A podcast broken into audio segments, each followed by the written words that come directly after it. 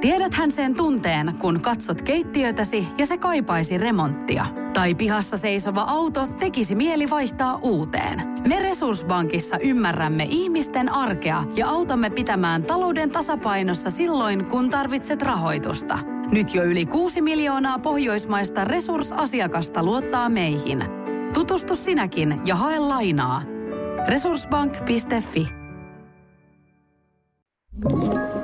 Tämä on Podplay alkuperäissarja.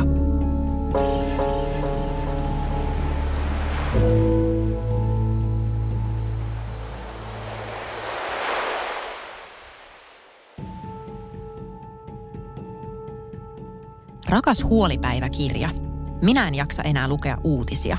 Ne suoltaa meille jatkuvasti tietoa kaikesta, mikä on uhkaavaa tai pielessä.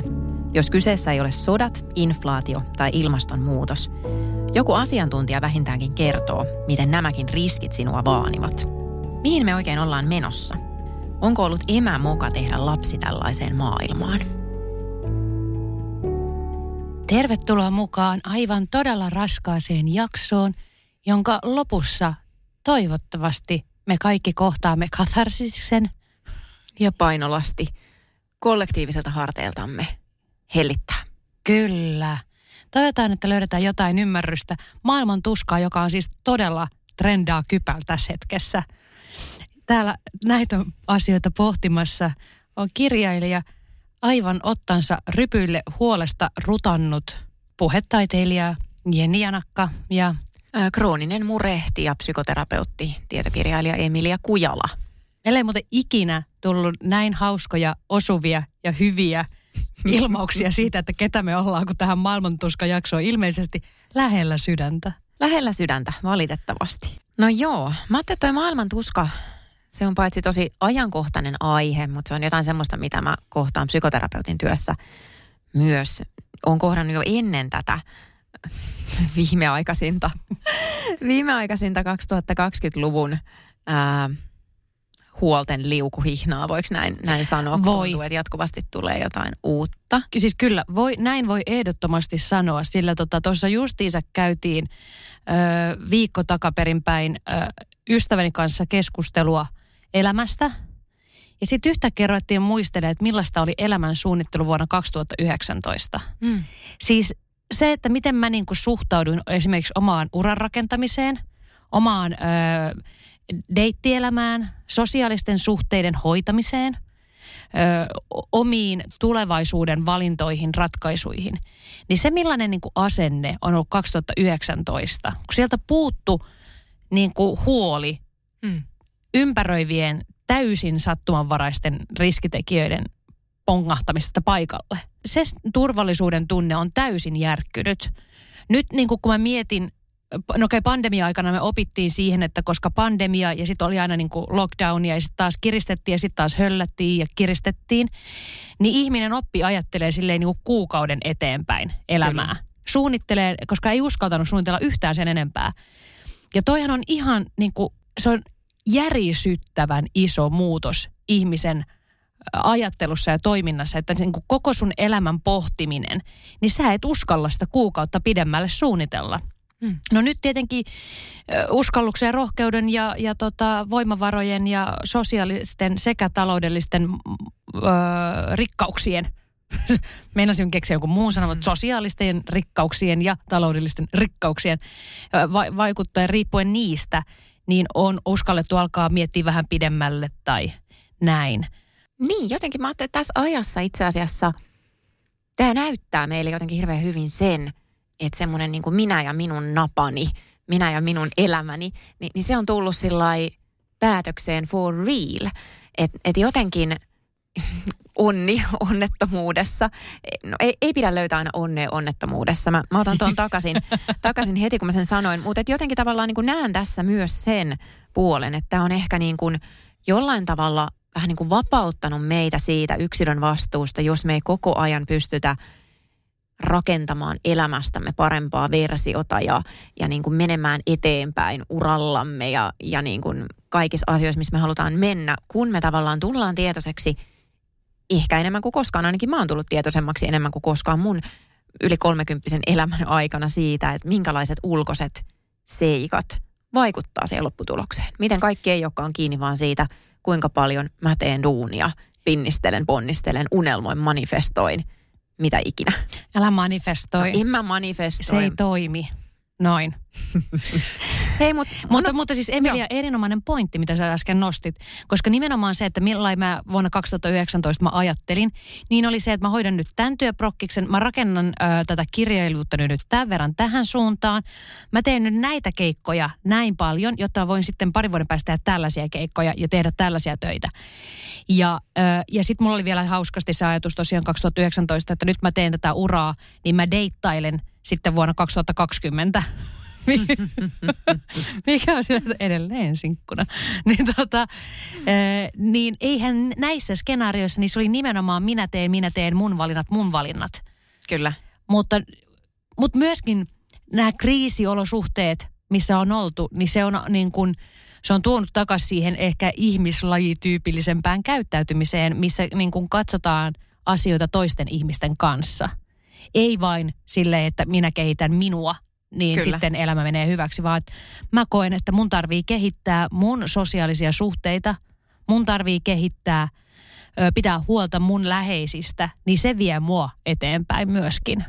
Kyllä. Toi jotenkin kaikki kiteytyy niin kuin myös sellaiseen teemaan kuin epävarmuus ja epävarmuuden kanssa eläminen, tai voisiko sanoa epävarmuuden sietäminen tai hyväksyminen. Äh, ehkä joku bongas tuosta, että, että tänään alkuspiikissä mielipäiväkirjan merkinnässä, niin ei, ei ollutkaan rakas mielipäiväkirja, vaan oli rakas huolipäiväkirja. Ja se johtuu ihan siitä, että psykoterapiassa usein käytetään murehtimisen hoitoon, murehtimisen, huolehtimisen helpottamiseen huolipäiväkirjaa. Ja se on ihan kiva niin kuin ideana. Näin mä ajattelen, että okei, me voidaan listata ylös huolia, kun niitä tulee, tulee meille päivän aikana mieleen – ja sitten me voidaan sopia erikseen itsemme kanssa treffit, pitää niin sanottu huolihetki, jossa me sitten käydään niitä huolia läpi. Niin, että meidän ei tarvitsisi huolehtia 24-7. Et jos me ajatellaan, että huolet, murheet on vähän niin kuin muutama kilo painava paksu oppikirja jossain meidän repussa, niin jos me kannetaan sitä puoli tuntia päivässä, niin se on ihan ok, mutta jos me kannetaan sitä 24 tuntia vuorokaudessa, niin sekin paino, lasti, mikä mm. ei välttämättä tunnu niin äkkiseltään niin suurelta, niin se alkaa kuormittaa. Mutta sitten tämä niin meidän aika on mun mielestä nostanut vielä suurempaan rooliin sen kysymyksen, että minkälaisia epävarmuuden sietäjiä me ollaan. Mä oon nimittäin huomannut sen omalla kohdalla ja myös kirjoittaessani tuota suorittajan mielikirjaa – että monet hyvin kunnolliset, tunnolliset, suorittamisen perfektionismin taipuvaiset ihmiset on tosi hyviä ratkaisemaan ongelmia. He on niitä, joilla on niin kuin kaikki langat käsissä. He multitaskaa, he tekevät sitä jatkuvaa metatyötä. He niin sanotusti on niitä luotettavia tyyppejä, jotka hoitaa homman. Mutta he ei ole välttämättä maailman parhaita ihmisiä päästämään irti kontrollista ja sietämään epävarmuutta. Siis sietämään sitä, että itse asiassa se, että kaikki langat on mun käsissä ja mä voin omalla toiminnallani vaikuttaa, on tiettyyn pisteeseen asti vaan totta ja ihan pakko sanoa itse asiassa illuusio. ja ja tämä on niin kun saanut mut ajattelemaan tätä niin kuin yleisesti käytetty huolipäiväkirjaa. Mä, mä en sano, että se on huono, mutta mä sanon, että se ei ole niin kuin autuaksi tekevä niksi. Ainakaan silloin, jos se jää sille tasolle, että me listaillaan niitä huolia ja mietitään ratkaisuja, koska meidän elämä on niin valtavan täynnä asioita, jota me ei oikeastaan voida tässä ja nyt ongelman ratkaista. Sisko pöydän toisella puolella todistaa mässysti. tota, to, ihan, ihana, tota, mä, täällä toinen huippusuorittaja, niin he, heti toi niin kuin päästäminen ja se, että ei ole, ei, ole, ei ole mun valinnoista kiinni. Ei ole, mun, mulla ei ole mitään mahdollisuutta tehdä muutosta, vaikuttaa siihen, että, että tota, ö, energiakriisi nyt Ukrainan sodan takia naamalle lävähtänyt e, energiakriisi ratkeisi. Mulla ei, ole, mulla ei ole mitään pelikorttia siihen peliin. Kyllä. Sä voit se, vaikuttaa siihen, että sä voit säästää energiaa. Jep. Se on ihan totta. Mutta isossa se, mittakaavassa. Se on vähän sama kuin tota, mulla olisi pelikortit kädessä, mutta kavereiden kanssa alettaisiin pelaan Simsiä. Hmm. Mä teen niillä korteilla mitään. Niin tota, toi on toi huolipäiväkirja, öö, mähän itse on siis ollut yleensä ja on osittain edelleen, semmoinen ihminen, että mä rauhoitun tiedon määrästä. Hmm. Eli että mulla on ollut aikaisemmin se, että silloin kun esimerkiksi Trump nousi valtaan, joka oli siis niin kuin ennen pandemian aikaa, ennen tätä nykyistä sekavaa maailmaa, niin se oli semmoinen niin ensimmäinen, mikä järisytti semmoista niin kuin tietyn rauhallisuuden, semmoista niin kuin, että a, a, niin kuin asia edellä mennään. Ja, ja niin kuin isotkin tyypit, niin ne pyrkii ainakin sepittämään niin kuin asiat faktoiksi. Ja, ja niin kuin semmoinen niin kuin tietynlainen äly ja tiedon ja keskustelun maailma ainakin sen illuusio oli vielä vahvasti e, ennen 2016 presidentinvaaleja. Niin mitä mä tein sitten siinä järkytyksessä, kun mä tajusin, että nyt Trumpista tuli presidentti, niin oli se, että mä aloin seuraan tosi tarkkaan niin kuin Yhdysvaltain ö, politiikkaa, miten siellä lainsäädäntö toimii. Mä opis, opin yhtäkkiä niin kuin kaikki nämä, mitenkä korkein oikeus versus sitten senaatti tai alahuone, että mitenkä, mitenkä tämä – lainsäädännöllinen puoli maassa toimii. Ja mä rauhoituin. Mulla tuli heti semmoinen, että ok, että täällä on niin kuin, siellä on to, noin tommosia mekanismeja ja noin ne toimii. Ja sitten mä pystyin keskittyä omaan arkeen.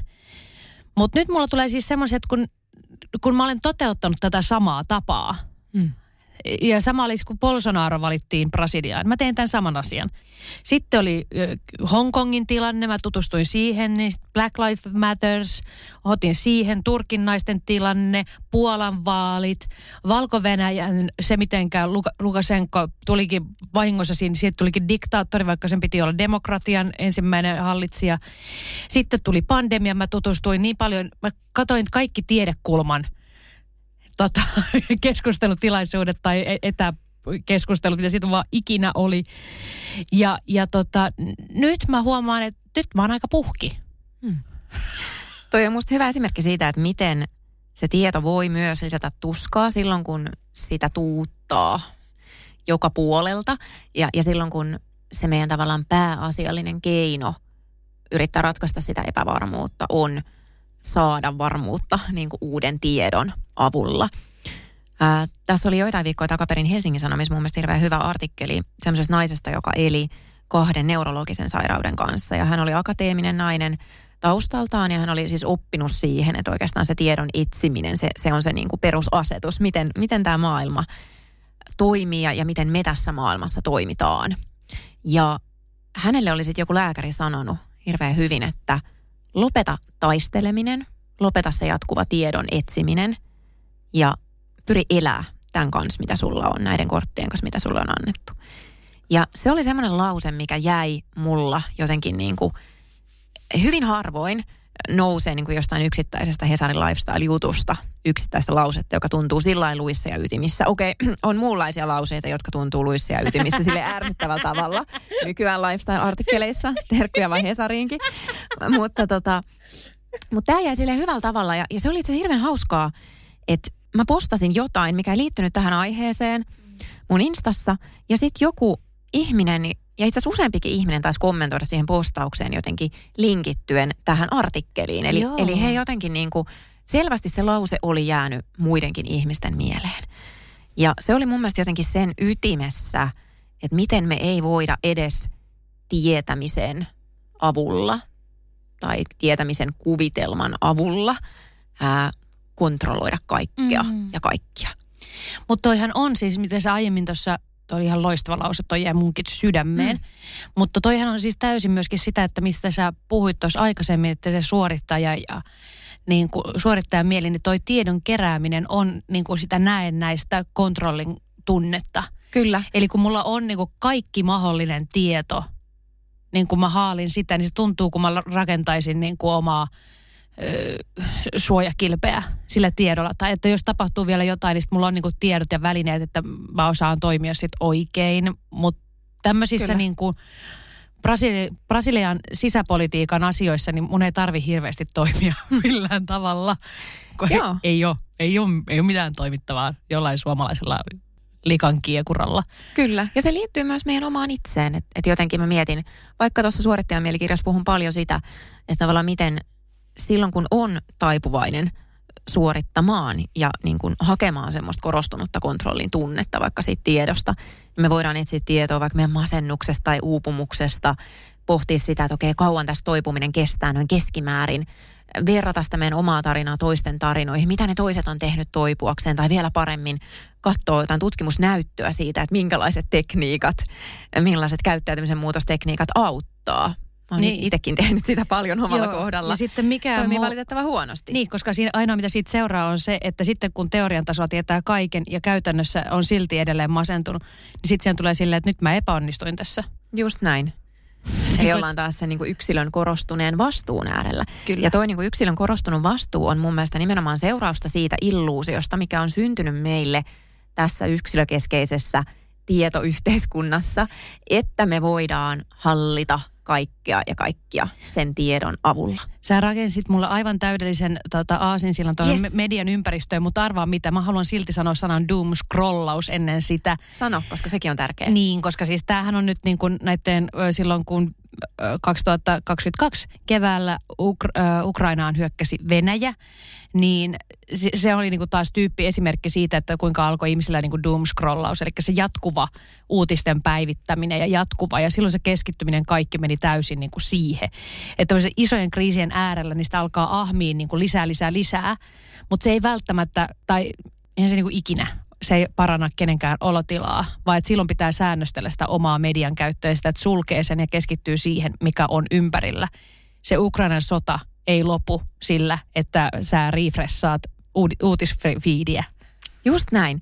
Mä olin tota, tuossa Pause TV-ohjelman, mikä on, löytyy muuten Areenasta, niin sen, sen tuotannossa mukana. Ja, ja siinä puhuttiin niin kuin paljon siitä, että okei, että, että miksi ihmiset selaa somea, miksi me tehdään semmoista niin kuin turhaa somen selaamista. Ja mä tällainen käyttäytymisterapeuttina ajattelen siitä niin, että somen selaaminen ei ole koskaan turhaa, koska meidän käyttäytymisrepertuaarissa, sallikaa hieno sana, ei ole mitään semmoista turhaa käyttäytymistä, eli semmoista käyttäytymistä, mille ei olisi mitään käyttöä. Se tarkoittaa siis sitä, että semmoinenkin käyttäytyminen, mikä voi tuntua ihan pöllöltä, että miksi mä nyt päivitän tätä mun uutissyötettäni tässä, niin se on meille jollain tavalla palkitsevaa, koska me sitä jatketaan ja me sitä tehdään. Ja se, mikä tekee erityisesti somesta, mutta myös vaikka nettiuutisista, niiden selaamisesta äärimmäisen palkitsevaa lyhyellä aikavälillä, siis se on usein muutamia sekuntia, nanosekuntia ilman, että mistä tajutaan, on ne satunnaiset palkkiot. Eli se, että me voidaan välillä saada sieltä jotain mielenkiintoista lisätietoa, me voidaan bongata jotain kiinnostavaa tai jotain vaikka tärkeää sen meidän hallinnan tunteen kannalta. Tai ja kun näin se- ei tapahdu aina, niin se onkin siinä se haaste meidän tiedonkäsittelylle, että tämmöiset satunnaiset palkkiot on kaikista koukuttavimpia. Eli se on siis vähän sama asia kuin, tai oikeastaan aivan sama asia kuin se, että miksi ihmiset lottoaa. Mm, kyllä, hedel- hedelmäpeli. Kyllä.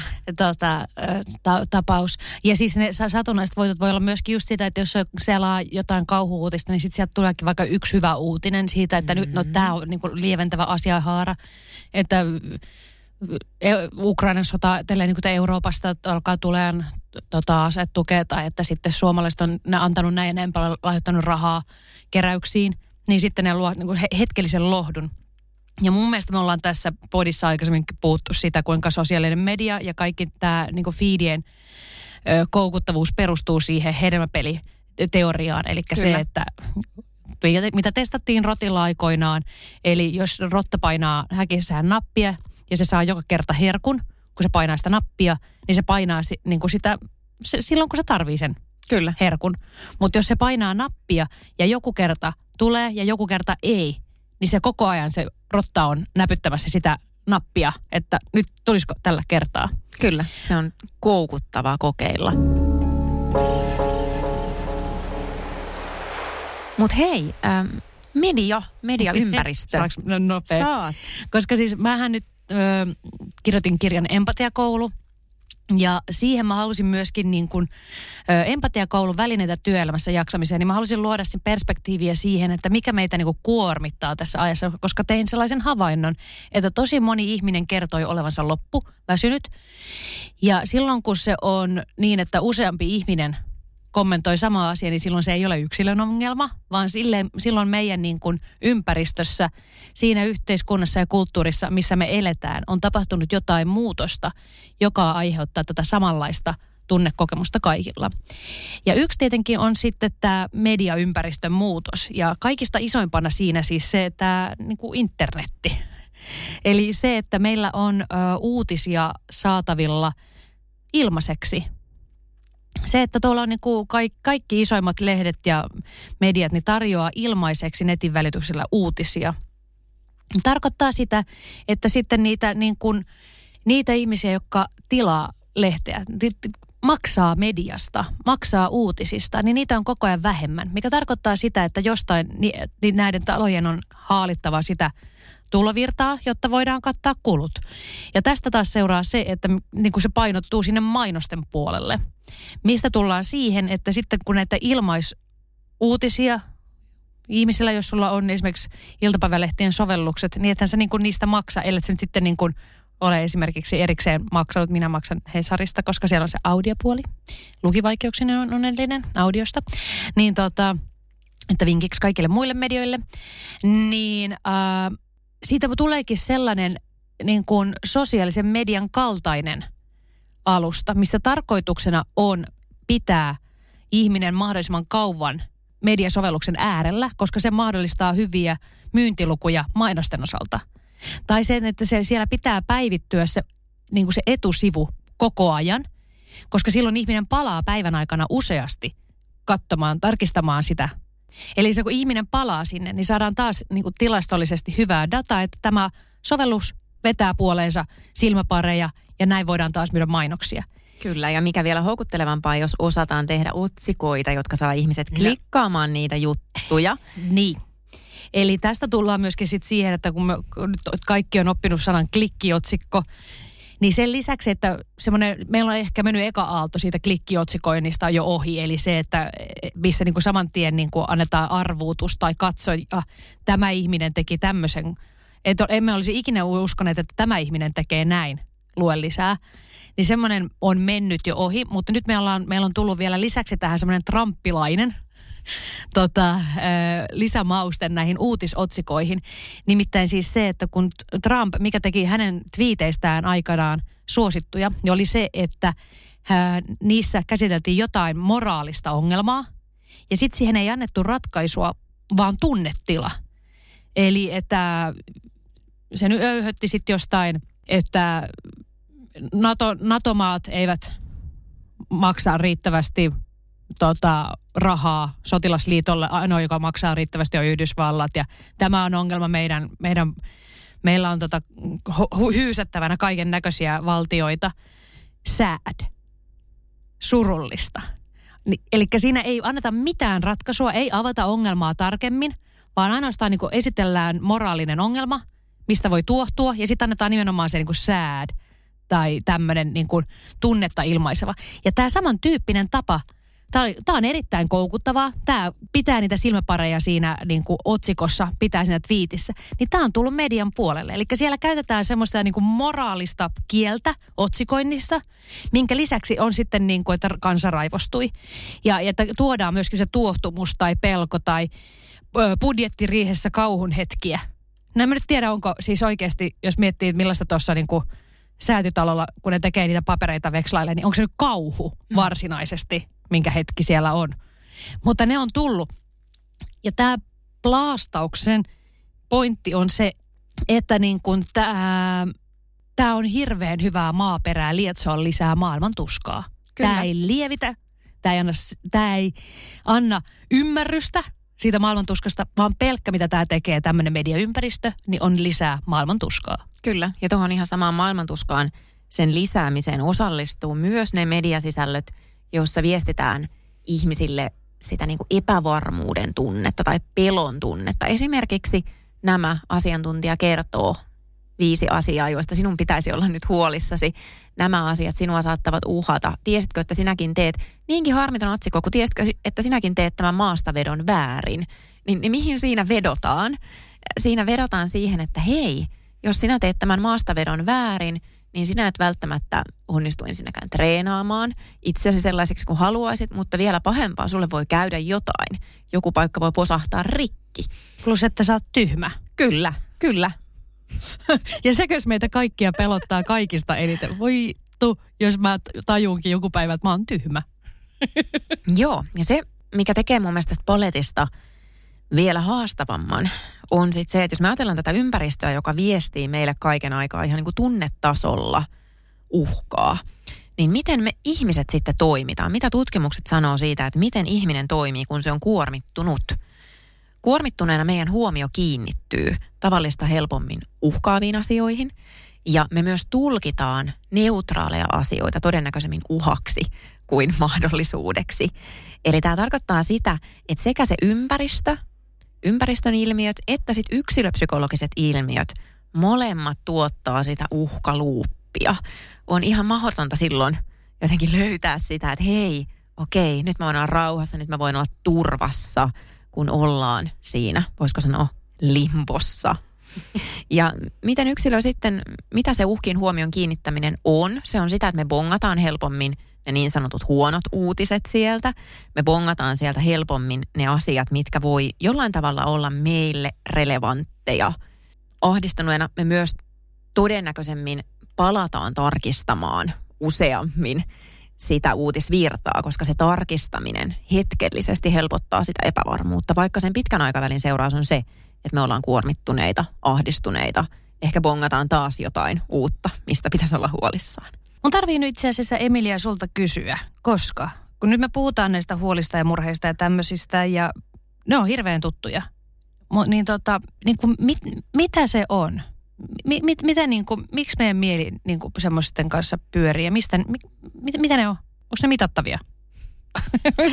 toi, toi on hyvä kysymys. Voi ajatella, että se murehtiminen, huolehtiminen, se on meidän ajattelun ja nimenomaan meidän semmoisen niin kuin ennakoivan ajattelukyvyn, tulevaan suuntautuvan ajattelukyvyn sivutuote. Ja meidän mieli on tietyllä tavalla tosi kömpelö.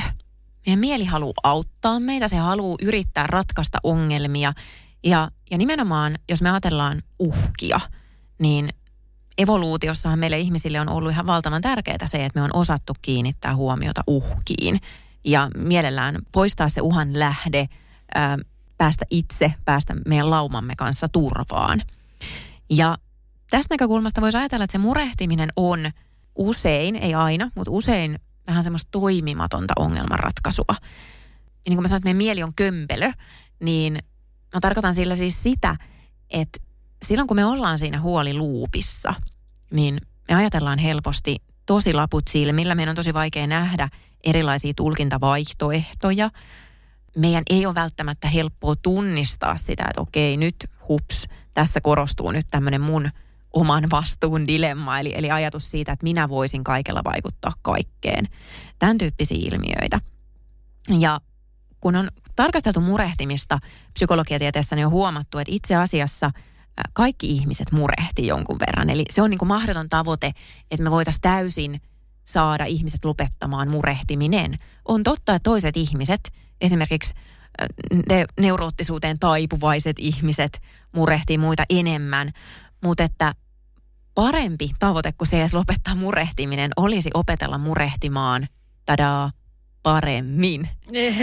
Eli Tämä olisi nyt sitä, mihin, mihin tämä niinku huolipäiväkirjankin pito, hei. Tämä on ihan oikea, oikea juttu, tämä murehtimaan paremmin tää, juttu. Tämä oli vaan jotenkin niin, että kun me ollaan, sä oot itse naureskellut miljoona kertaa silleen, että kukaan ei koskaan naura sun vitseille, niin sitten kun nyt sä sanoit tuommoisen letkautuksen, niin se pääsi nyt yllättäen ja ihan oikeasti. Sua nauratti. Ei ole todellista. Ei ole todellista. Mun bucket listalta elämästä mä voin yhden asian poistaa. Se on se, että saa janakka nauramaan sun jollekin läpälle. Sinällä harmi, että se ei ole mitenkään intentionaalinen läppä. Ei. läppä. Mutta niin palaten vielä tuohon huolipäiväkirjaan ja, ja tämmöisiin vastaaviin tekniikoihin, niin niiden tavoite on siis se, että me opittaisiin huolehtimaan, murehtimaan paremmin. Siis sillä tavalla, että se meidän ahdistuneisuus ei ainakaan lähtisi kasvamaan ihan järjettömiin mittasuhteisiin. Ja siinä tosi olennaista on se, että me tunnistetaan se, että okei, meillä on oikeastaan kahteen kategorian kuuluvia huolia. Jos me katsotaan sitä meidän huolipäiväkirjaa, okei, tässä on tämä pino papereita, tämä pino huolia, joihin me voidaan tässä ja nyt keksiä ratkaisu. Semmoisia huolia vaikka se, että okei, miten mä pääsen täältä studiosta nyt sitten seuraavaan lokaatioon, missä mulla on kuvaukset. Ja, ja sitten se, että miten mä selviän mun tämän päivän ää, muista töistä tai tämän viikon hommista tai kuka hoitaa mun lasta huomenna, niin ne on niin kuin ratkaistavissa olevia ongelmia. Mutta sitten just tämä maailman tilanne esimerkiksi, se ei ole tässä ja nyt ratkaistavissa oleva ongelma. Ja se onkin sitten se haaste erityisesti meillä niin ylikontrolliin taipuvaisille, että miten sitä sietää. Mä itse kuuntelin tuossa tota, Tiedeykkösessä, oli loistava ö, jakso tullut aiemmin tänä vuonna ö, tiedon huoltovarmuudesta. Ja, ja tota, mä tämän kautta nyt vähän haluaisin niin kuin myöskin tämä, niin kuin miten nämä kriisit ja tämä maailmantuska – on semmoista, mihin meillä ei ole niin kuin resilienssiä vielä kehittynyt. Hei, sairaan kiinnostavaa. Kerro Jenni enemmän, mikä tiedon huoltovarmuus? Mulla tulee mieleen nyt vaan nämä, nämä niin kuin huoltovarmuudesta, nämä surullisen kuuluisat maskikaupat ja muut, Joo. mutta mihin, mihin liittyy tiedon huoltovarmuus? No, kato, kun, ö, siis tämä menee nyt, sitten me tullaan niin kuin yht, niin kuin tämä oli yhteiskunnallista keskustelua, mutta mä niin kuin pystyn sen niin kuin omassa ajattelussa niin maalaamaan myöskin me, niin kuin yksilön tason hmm. niin kuin ihmisten arjen ja elämään. Eli juuri huoltovarmuuskeskus, missä on nämä maskit ja sitten siellä on, on niin kuin kaikkea semmoista, että jos sota syttyy, niin sitten, että miten varaudutaan tässä maassa hmm. siihen, että tämä niin kuin meillä pysyy, pystyy puolustustoimiin ja, ja, ja niin kuin ihmiset pysyy hengissä. Ja se on niin kuin sitä niin kuin, niin kuin materiaalista huoltovar- huoltovarmuuskeskus huolehtii materiapuolesta. Että tässä, tällä valtiolla olisi niin kuin materiatasolla sitä niin kuin mikä lisää ö, turvallisuutta. Ja me ollaan valmistauduttu siis niin kuin uhkiin, jotka on materiaalisia. Eli tulee sota. Kyllä. Tämän tyyppisiä. Nämä on niin kuin niitä kriisejä. Tai ja, pandemia. Pa, no ei, kun tähän me oltiin huonosti. Tämä Aha. menee myöskin siihen, mikä oli, oli niin kuin huonosti. Eli kun, miten, miten valtio on lisännyt, koska siis huolien kanssa, mitä ihminen pyrkii tekemään, niin on lisäämään turvallisuutta. Kai tämä valtio nyt on miettinyt vähän on, pandemioita. Nyt, nyt, nyt on vähän parempi Okei, okay, hyvä, huh, huh, on, huh, on, on parempi, mutta 2020 niin silloin ei oltu vielä. Joo, se on totta kyllä. Niin, niin tota... Öö, kun ajatellaan, niin pitää lisätä turvallisuutta. Ja turvallisuushan on siinä mielessä kenkkujuttu, että se, se on, se on vaan niin kuin abstrakti oletus niin kuin jostain asiasta. Turvallisuus, turvallisuus huomaa vasta silloin, kun se puuttuu. Silloin, kun ei ole turvallisuutta. Mutta jos on, niin sä pystyt keskittymään muihin asioihin. Ja toihan perustuu siis oletukseen, toi koko huoltovarmuusläppä. Sori nyt niin kommentoida tähän päälle, mutta siis toihan perustuu oletukseen siitä, että materiaaliset resurssit luo turvallisuutta. Eli toi on niin kuin mun ja sun vanhempien Kyllä. aikaisten ihmisten Kyllä. homma, jotka siis haalii materiaa ja saa siitä materiaasta turvallisuuden tunteen. Että nyt, nyt kerätään tänne näitä tilpehöörejä, ne luo sen turvallisuuden. Kyllä. Joo, joo, ja se on nimenomaan tätä. Ja, ja niin kuin valtiotasolla, miten me valmistaudutaan uhkiin, niin se on aina materiaalisia niin kuin uhkia tai sotia tämmöisiä vastaan. Mutta sitten kun tullaankin semmoiseen kuin pandemia, mikä vaatii tiedon nopeaa välittämistä, mikä vaatii tiedon, uuden tiedon nopeaa käsittelyä, ymmärtämistä, ö, uuden tiedon levittämistä, niin näihin ei olekaan niin kuin resursseja ollut. Ei ole ollut tapoja, välineitä, työkaluja, miten toimitaan semmoisessa, kun ei tänne kukaan huo, niin kuin hyökännyt. Mm. Et, et niin kun, ja esimerkiksi nyt ajatellen Ukrainan sotaa, niin se, että kun sehän, se on niin kuin ollut helppo ymmärtää se sota siellä Ukrainassa sen takia, että koska se on niin kuin tätä perinteistä uhkakuvastoa, mutta sen vaikutukset tänne taas Suomeen on semmoista, mikä ei ole mitenkään perinteistä. Eli se, niin kuin se energiakriisi, minkä se on laukassu. Niin se on taas niin kuin uutta. Se on niin kuin, ei, niin kuin, se ei ole samalla tavalla hallittavissa olevaa Kyllä. kuin mitä aiemmin. Ja tämä niin kuin herätti mulla semmoisen keskust, niin kuin keskustelun itseni kanssa. Se on kuin ihana, kun tulee jotain, niin kuin, tulee Hesarin artikkeli, missä on joku yksi lause, mikä niin kuin yhtäkkiä kolahtaa. Niin mulla mm. oli toi jakso, oli just semmoinen, että niin kuin mä opin myöskin ymmärtämään omasta elämästäni.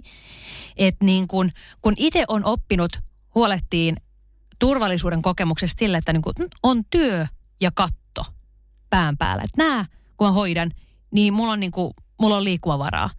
Mutta nyt mitä, mitä sitten, kun tulee inflaatio ja yhtäkkiä se, niin kuin se raha ei riitäkään samalla tavalla, tai tulee niin kuin sähkön hinnat nousee, niin se, se katon alla olevan tilan lämpimänä pitäminen muuttuukin ongelmalliseksi. Niin se onkin sitten niin kuin me, meiltä puuttuu se aiempi kokemus. Nyt on niin kuin siis meidän sukupolvi, jotka on näitä aikuisia. Meillä, me ollaan eletty silleen niin kuin hankalia aikoja.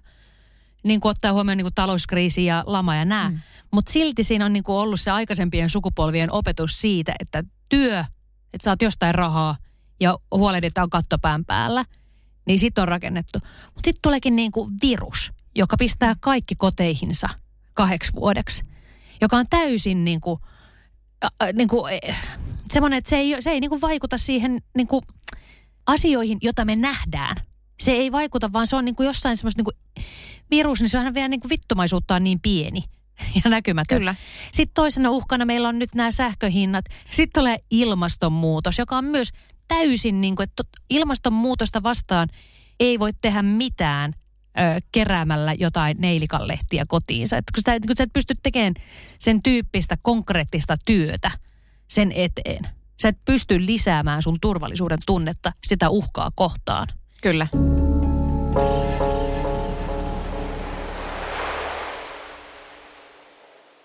Kaipaako keittiösi remonttia tai pitäisikö auto vaihtaa? Me Resurssbankissa autamme sinua, kun tarvitset rahoitusta. Nyt jo yli 6 miljoonaa pohjoismaista resursasiakasta luottaa meihin. Resurssbank.fi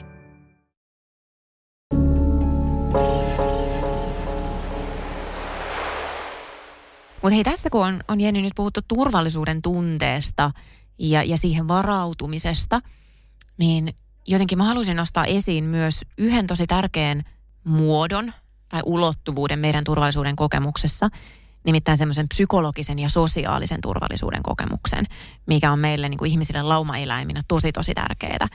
Eli kokemus siitä, että mä en ole yksin, kokemus siitä, että mulla on ympärillä tukiverkkoja, kokemus siitä, että jos mä näytän heikkoutta tai mä näytän haavoittuvuutta tai mä näytän sitä, että mä en olekaan ihan nyt täysin kontrollissa tässä, niin mun ei tarvitse olla. Ympäristö on tässä, ne ottaa koppia, ne auttaa. Tämä on ihan valtavan tärkeää. Ja tämä on tärkeää niin kuin, ei tälle vaan ajatuksen tasolla, vaan ihan konkretian tasolla. Että jos me mietitään, tässä on joku saattanut nyt miettiä, kun on kuunnellut meitä, että okei, mun maailmantuska ei nyt, ei vittu helpota tämä ollenkaan, että te vaan niin kuin lastaatte menemään. No, ei varmaan joo. Joo, mutta et, et jotenkin, niin kuin, että mikä sitten voisi auttaa? Ää, kun me huolehditaan, kun me murehditaan, me yritetään niin kuin älyllisyyden, järkeilyn, tiedon etsinnän avulla rauhoittaa itseämme. Ja se valitettavasti toimii huonosti, koska huolet aktivoi ahdistavia mielikuvia. Ää, huolet aktivoi tunteita. Ja me ei voida sen meidän niin kuin järkimielen avulla sitä meidän ahdistusta, sitä tunnetason huolta ja hätää, joka meidän hermostossa on, ratkaista. Ja mikä siihen sitten voisi auttaa? Se voisi Viini. Au- Viini. no tavallaan ihan, ihan nerokasta, koska mä olin tulossa niin kehon kemian muuttamiseen. että kyllähän se viini onkin yksi keino. Totta kai täytyy sitten valita, niin kuin, että mitä muita keinoja on, että sit siinä joutuu tekemään ehkä vähän sitä niin kuin ongelmanratkaisua, että minkälaisia keinoja kehon kemian muuttamiseen voisin, voisin tässä käyttää. Mutta se, että, että me usein unohdetaan, kun me vellotaan tässä maailman tuskassa, huolissa, ahdistuneisuudessa, että meillä on tässä tämä keho, ja kehoon, meidän fysiologiaan vaikuttaminen on kaikista nopein keino aktivoida sitä turvallisuuden kokemusta meissä itsessä, mutta myös toisissa ihmisissä. Ja Jenni, vaikka sä viittaat siellä silleen niin kuin eturivin oppilas konsanaan, mulla on asiaa, ope, ope, ope, niin mä haluan, että me tehdään yksi pieni harjoitus, miten me voidaan aktivoida okay turvallisuuden kokemusta. Okay. Eli nyt kun me ollaan tässä niinku höpötetty, Joo. niin mehän ollaan oltu vähän tälleen, niinku, että me ollaan nojauduttu eteenpäin ja sitten me ollaan tykitetty asiaa ja joo. kulmat on ollut kurtussa. Joo. Näin on, joo. on joo. Niin otappa sitten semmonen juttu, että nojaudu sun, ei viini, kun nojaudu sun tuolissa taaksepäin, ihan kuule sinne selkänojaan – No nyt me ihmiset kuulee mua huonosti. Ei se haittaa, niitä ei tarvitse kuulla, koska ne kuulee nämä mun ohjeet. Voitte tehdä, ketä kuuntelette, niin he tekit tämän saman. Jos on mahdollista nojata selkänojaan tai vaikka johonkin seinään vähän. Huokaa sisään, huokaa ulos, aina hartioiden laskeutuu alas. Teet tämmönen. Ääni. Millainen fiilis? Että mä olisin valmis meneen nukkuu. Tuosta tulee myös itselle, kun mä istun tässä sua vastapäät semmoinen, mun on pakko nyt olla vähän etukenossa, kun mä oon tähän, mm. tähän mikkeen puhun. Mutta siis noin pieni asia, pikkusen tämmöinen hellittäminen, toi ääni on musta hirveän hyvä. Ja se on yksi keino aktivoida kehollisesti sitä meidän turvallisuuden kokemusta. Jos me halutaan signaloida turvallisuutta toisille ihmisille vielä lisää, toi on jo tosi hyvä, koska toi on se, että me ei olla niinku hyökkääviä, me ei olla trrr, näin menossa. Mutta sitten me voidaan ottaa vaikka ystävällinen katsekontakti. Me voidaan antaa meidän kulmakarvojen liikkua, kun me puhutaan. Kokeilepa Jenni puhua silleen, että anna sun kulmakarvojen ollenkaan liikkua, vaan puhut tällä tavalla tässä näin kulmakarvojen Se, se on mulle ihan uskomattoman vaikeaa, kun mä siis puhun todella paljon mun ottallani, kokonaamallani. Että tota, ihan käsittämättömän vaikeaa. Miltä susta tuntuu, kun mä Epä- kuuntelen sua tälleen, että mun kulmakarvat ei liiku, miltä mä näytän tai sille, onko tää niinku, tuleeko sulla turvallinen olo tästä? No ei, vähän on lattea meininki nyt. Vähän on lattee. Ja tiedätkö, Joo. mikä on tosi kiinnostavaa meidän sosiaalisessa tiedonkäsittelyssä? Se toi on tosi oleellista sosiaalisessa kommunikaatiossa. Se on super olennaista.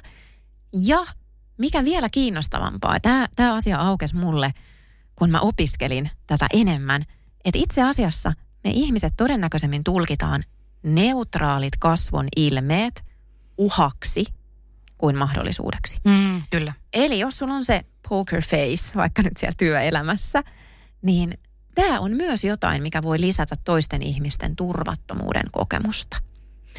Ja sen takia, jos sä voit olla eleikäs, ilmeikäs, antaa niiden kulmakarvojen liikkua, kun puhut, ottaa ihmisiin ystävällisen katsekontaktin, vähän hellittää, hengittää syvään. Silläkin on iso vaikutus, kun me hengitetään rauhallisesti, niin myös toiset ihmiset siihen meidän rytmiin virittyy.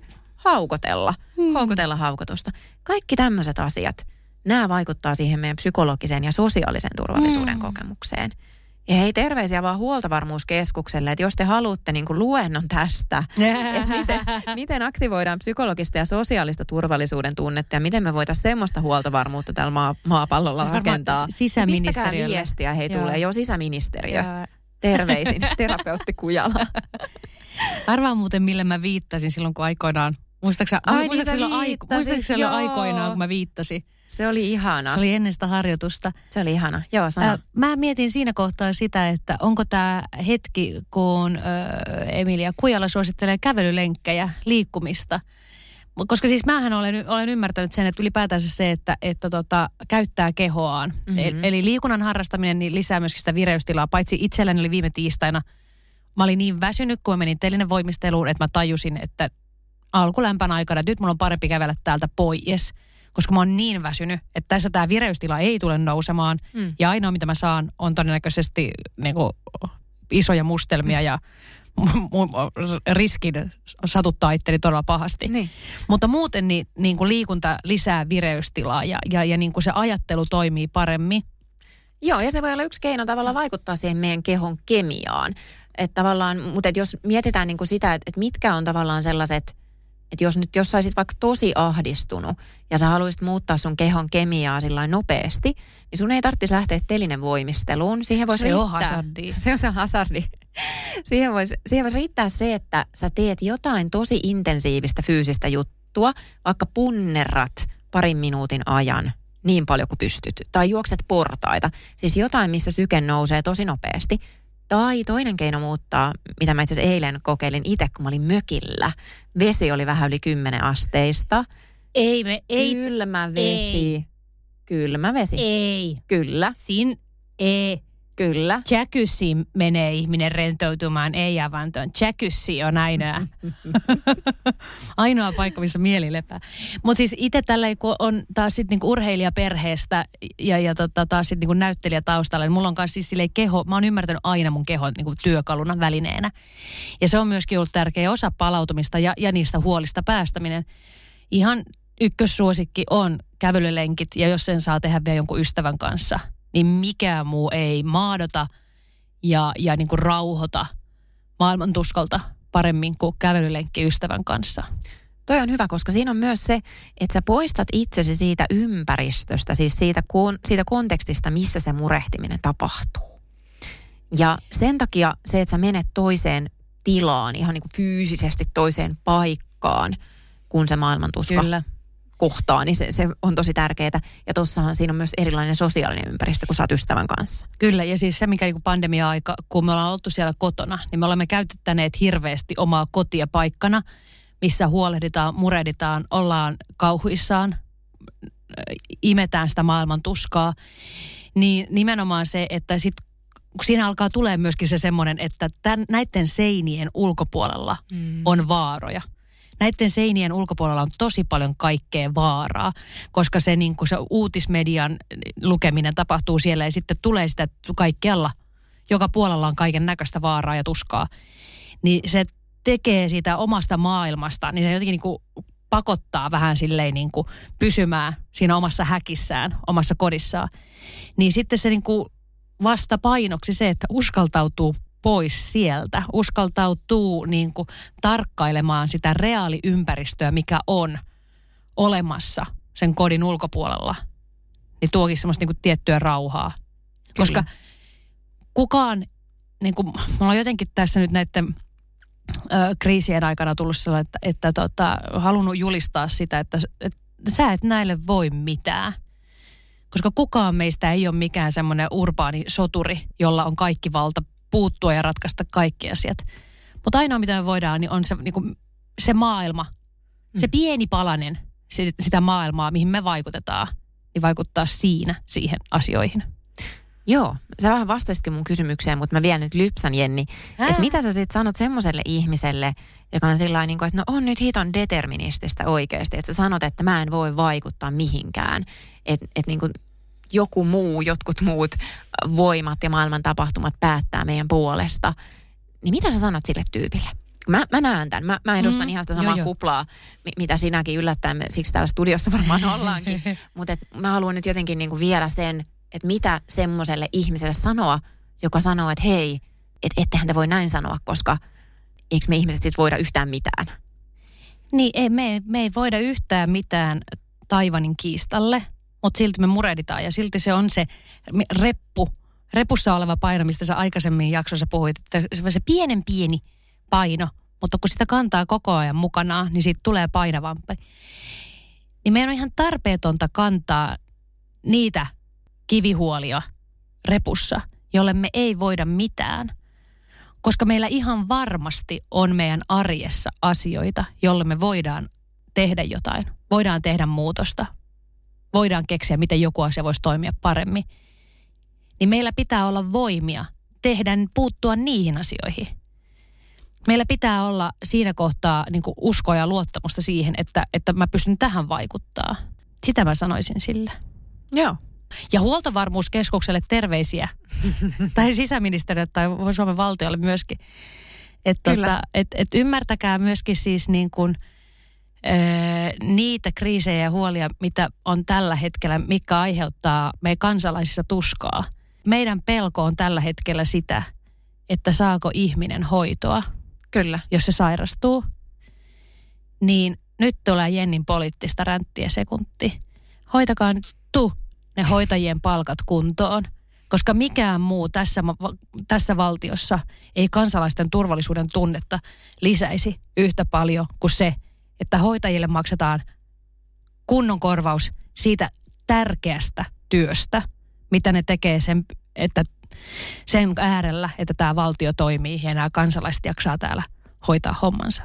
Se on just näin. Siinä oli politi- politiikkaa. Se oli, se oli erinomainen ja, ja tota, mielelläni alkaisin tähän, tähän ränttäämään päivystysten tiloista ja, ja siitä, miten ongelma ei ole päivystyksessä, vaan, vaan siellä, että sieltä ei saada porukkaa pihalle sinne, minne ihmiset kuuluvat, kuten esimerkiksi, jos he tarvitsevat osastohoitoa, niin sinne, mutta eipä mennä siihen, koska, koska muuten koska me ollaan ju- täällä vielä huomennakin. Ha- haistoin juuri ison riskin, että tästä tulee kolme viiva kahdeksan tuntinen jakso. Emilia, ennen kuin mennään pieneen tekoon, niin mä huomasin, että meillä on tuolla muistiinpanoissa Kilpertti. Ja tämä on nyt eri Kilpertti kuin mun suosikki Daniel Kilpertti. Niin sä aina siitä Danielista, mutta kato mä aina ränttään tästä Paulista. No kuka tämä Paul ja miksi Paul on nyt? Paul. Paul Gilbert on siis myötätuntokeskeisen terapian isä, voisiko sanoa näin. Myötätuntokeskeinen terapia on yksinkertaisuudessaan semmoinen verraten uusi psykoterapian muoto, jossa me pyritään siis aktivoimaan myötätunnon kokemuksen kautta itse asiassa juurikin sitä meidän turvallisuuden kokemusta. Sen sijaan, että meidän tarvitsisi olla kaiken aikaa varuillamme, kontrollissa tai puhumattakaan, että me oltaisiin häpeissämme, kun kohdattaisiin niin sen, sen tyyppistä pelkoa ja epävarmuutta. Ja Paul Gilbert puhuu mun mielestä hirveän kiinnostavalla tavalla siitä, että miten meidän tunteiden säätely toimii. Hän jakaa meidän tunteiden säätelyjärjestelmän itse asiassa kolmeen. Eli kun monesti puhutaan, että okei, meillä on se niin kuin taistele pakenesysteemi ja sitten meillä on se niin kuin levon rauhoittumisen turvallisuuden systeemi. Niin hän erottaa tästä vielä yhden systeemin lisää. Eli siellä on myös tämmöinen niin kuin palkkioiden jahtaamisen systeemi. Ja, e, e, Tarkoitetaanko tällä nyt siis sitä viiniä?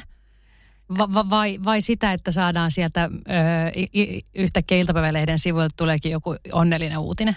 No se voisi olla näitä molempia asioita, jos ja kun ne on jollain tavalla palkitsevia. Tai kun me mietittiin tässä, vähän yksilmäisesti puhuttiin tuossa, että ollaan ajateltu sitä omaa uraa vaikka ennen koronaa. Että minä ja minun elämäni ja minun tavoitteeni työelämässä opiskellessa me ollaan paljon – juuri tämän niin kuin palkkioiden jahtaamissysteemin äärellä. No, Eli semmoisen systeemin äärellä, jossa iso hormoni on dopamiini. Kaikki, mistä no. me saadaan niitä niin kuin, ai ihania dopamiini, dopamiinimyrskyjä, niin, niin se on juuri sitä. Ihan sama systeemi on, mä oon puhunut mun, mun edesmenneestä villakoirasta, jonka intohimo oli jahdata keltaisia tennispalloja, niin että se jahtaaminen oli itse asiassa enemmän se juttu kuin se palkkion saaminen. Ja itse asiassa on, on tehty semmoisia tutkimusasetelmia ihan kiinnostavasti, missä on huomattu, että se itse jahtaaminen ja jopa se idea jahtaamisesta voi joo. aktivoida jopa enemmän sitä dopamiinia kuin se, että saa sen palkkion. Joo, joo. Siis tässä niin kun tätä uraa rakentaessa niin tosi paljon olen onnistunut tavoittamaan niitä, minkä pelässä olen ihan onnessani juossut. Kyllä. Mutta sitten kun on, on arkea, niin on ihan sama. Kyllä. Ihan, ihan ja, ja tämä liittyy niinku siihen, mistä mäkin olen puhunut aikaisemmin esimerkiksi somessa, että kun se innostuminenkin voi uuvuttaa se, että me tehdään jotain tosi merkityksellistä, me tietyllä tavalla jahdataan siinä. Ää, eli meillä on tämä systeemi, palkkioiden jahtaamissysteemi. Sitten meillä on se taistele tai pakene, tämmöinen niinku uhkiin liittyvä systeemi. Ää, sitä ohjaa taas stressihormoni kortisoli. Ja sitten meillä on se levollisuuden, rauhoittumisen, myös yhteyden kokemisen systeemi. Ja siihen liittyy sitten taas oksitosiini, mielihyvä hormoni. Mm. Liittyy myös seksiin. Tämä on sulle niin, ehkä tosi tärkeä joo, niin seksipodcastin pitäjänä, eikö niin? Joo, joo. Mielikki. Ja nyt se, joku miettii, että miksi toi niin näistä systeemeistä nyt paasaa, niin, niin tämä on nyt se take home message tässä. Nämä systeemit toimii niin kuin hauis ja ojentaja. Eli se tarkoittaa sitä, että kun hauis on jännittynyt, niin ojentaja rentoutuu, eikö niin? Ja päinvastoin. Näin mulle on ainakin opetettu. Mm-hmm. Eli jos sä oot siinä vaikka palkkioiden jahtaamissysteemissä, sä käyt niillä kierroksilla, se ohjaa sitä sun toimintaa. Niin sä et voi olla turvassa, sä et voi kokea sitä levollisuutta, yhteyttä toisiin, mutta sä et myöskään ole ehkä silloin siinä niin kuin taistele pakenetilassa. Jos sä oot taistele pakenetilassa, sä et silloin voi kokea olevas turvassa. Ja toisaalta, jos sä oot turvassa, niin sä et koe olevasi uhkien ympäröimänä tai tilassa, jossa sun pitää kaiken aikaa reagoida niihin, tai sä et jahtaa niitä palkkioita. Eli se on tosi tosi tärkeää, että jos me pystytään esimerkiksi kehollisesti pienin teoin, kehon kemiaa muuttamalla, liikunnalla, hengityksellä, lämpötilan kautta, ympäristövaihdoksen kautta, liittymällä toisten ihmisten kanssa yhteen. Okei, toi kuulosti nyt vähän se on se, se meni sinne seksi, Joo, seksipodcastiin. Muitakin keinoja aktivoida kuin... Joo, ja se, Joo. Ei, ole, se ei ole aina kaikista oksitosiinin rikkainen, että jos nyt sattumanvaraisesti vaan liittyy muiden kanssa yhteen. Se, se on totta. Täytyy... minä, minä olen testannut. Sä oot testannut. Joo. Täytyy vähän miettiä, että miten, miten se tapahtuu. Mutta Jenni kertoo sitten toisessa podcastissa siitä enemmän. Paremmin kuin minä ja vähemmän kiusaantuneesti kuin minä, kun minä täällä naamat, naama heti punaisen, että voi helvetti, nyt meni kyllä aivan, aivan hulluksi. Mutta siis pointti oli se, että aktivoikaa sitä turvallisuuden kokemisen järjestelmää millä tahansa tavalla, mikä on teille sopiva, niin silloin teidän on helpompi olla niiden huolien, murheidenne kanssa tai sen vimmaisen tarpeen kanssa mennä eteenpäin ja päästä kohti omia tavoitteita, unelmia. Voiko antaa jonkun käytännön esimerkin vielä, että miten sitä turvallisuuden tilaa aktivoidaan? Miten olla turvassa? Ruvetaanko me taas hengittelee? Joo. Mä puhuin tuossa kehon kemian muuttamisesta, että voidaan tehdä niin kuin intensiivinen liikunta, vaikka muutama minuutti tosi intensiivistä liikuntaa, tai voidaan mennä vaikka sinne avantoon tai pestä kasvot kylmällä vedellä, pitää jääpalaa kämmenellä. Tai juoda kylmää vettä. Mm, Kylmä joka vesi on, voi auttaa, kyllä, joo. Myöskin. Mutta hengityksestä mä en vielä puhunut hirveästi, niin ehkä mä sitä voisin, sitä hengityspuolta nyt tuoda vielä tähän sitten. Tämä on muuten pieni teko. Mennään samalla siihen. Pistä Jenni silmät kiinni. Ja sinäkin kuulija, jos haluat nyt ohjatun hengitysharjoituksen tähän. Älä tee tätä, jos olet auton ratissa.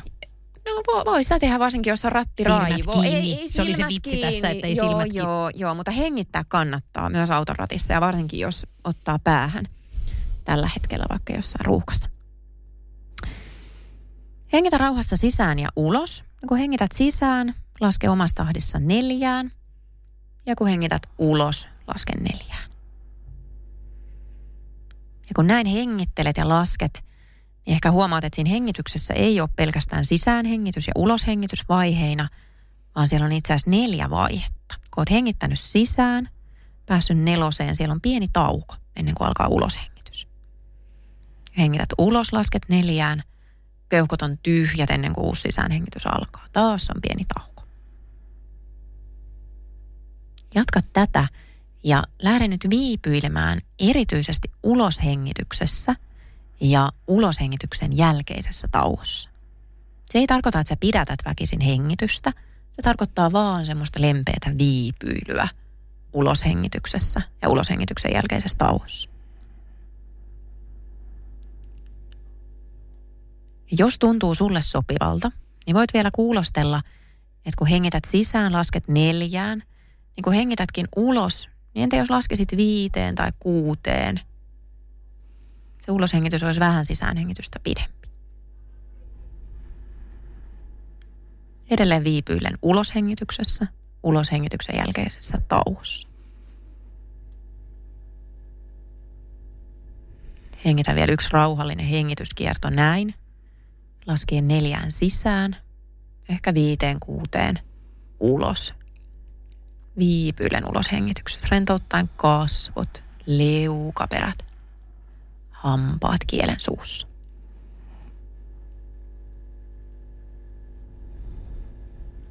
Sellainen.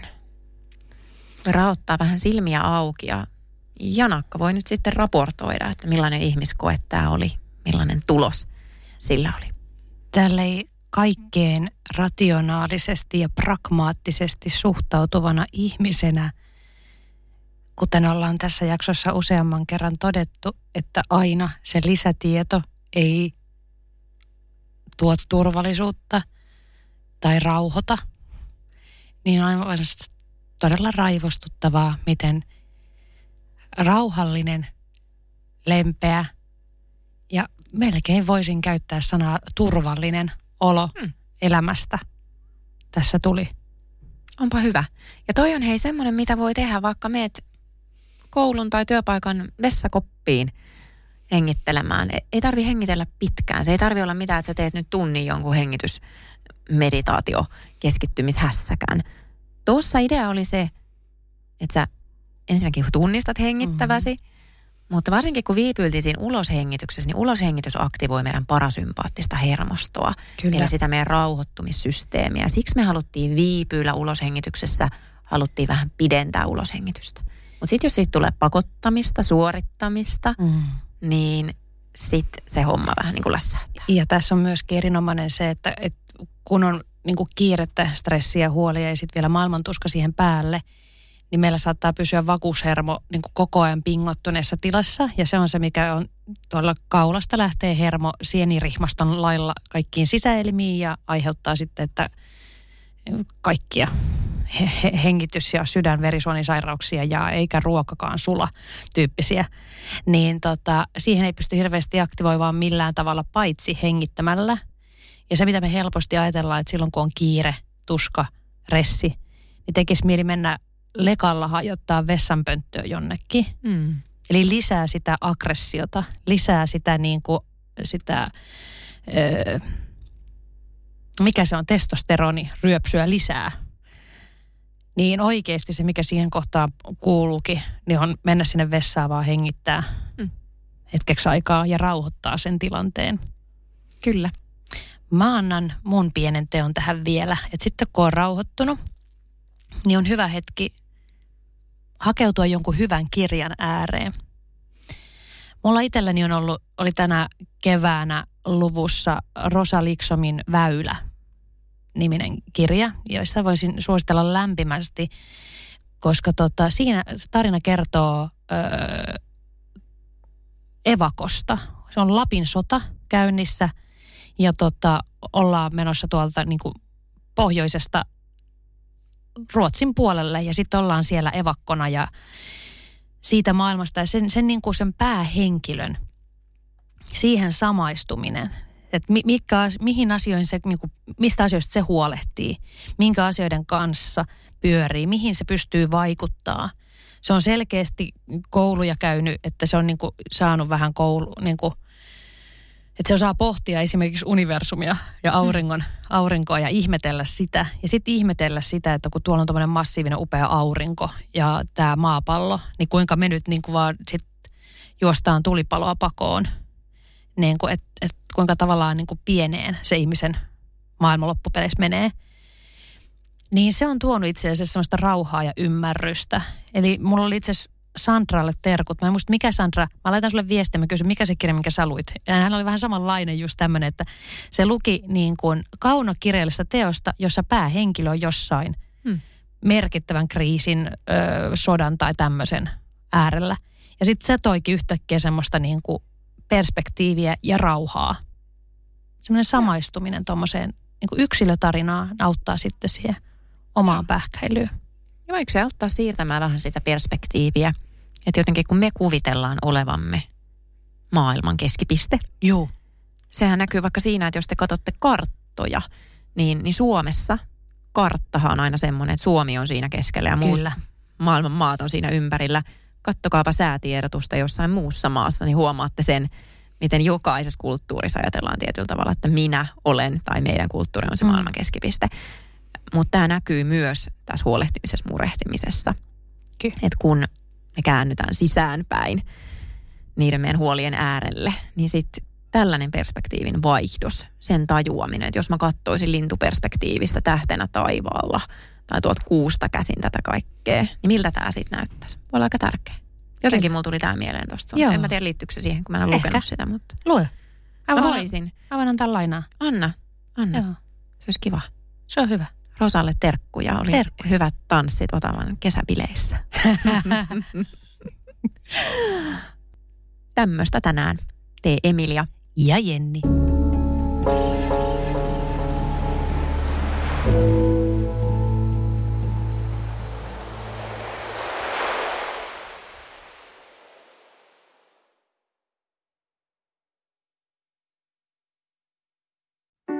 sen tunteen, kun katsot keittiötäsi ja se kaipaisi remonttia. Tai pihassa seisova auto tekisi mieli vaihtaa uuteen. Me Resurssbankissa ymmärrämme ihmisten arkea ja autamme pitämään talouden tasapainossa silloin, kun tarvitset rahoitusta. Nyt jo yli 6 miljoonaa pohjoismaista resursasiakasta luottaa meihin. Tutustu sinäkin ja hae lainaa.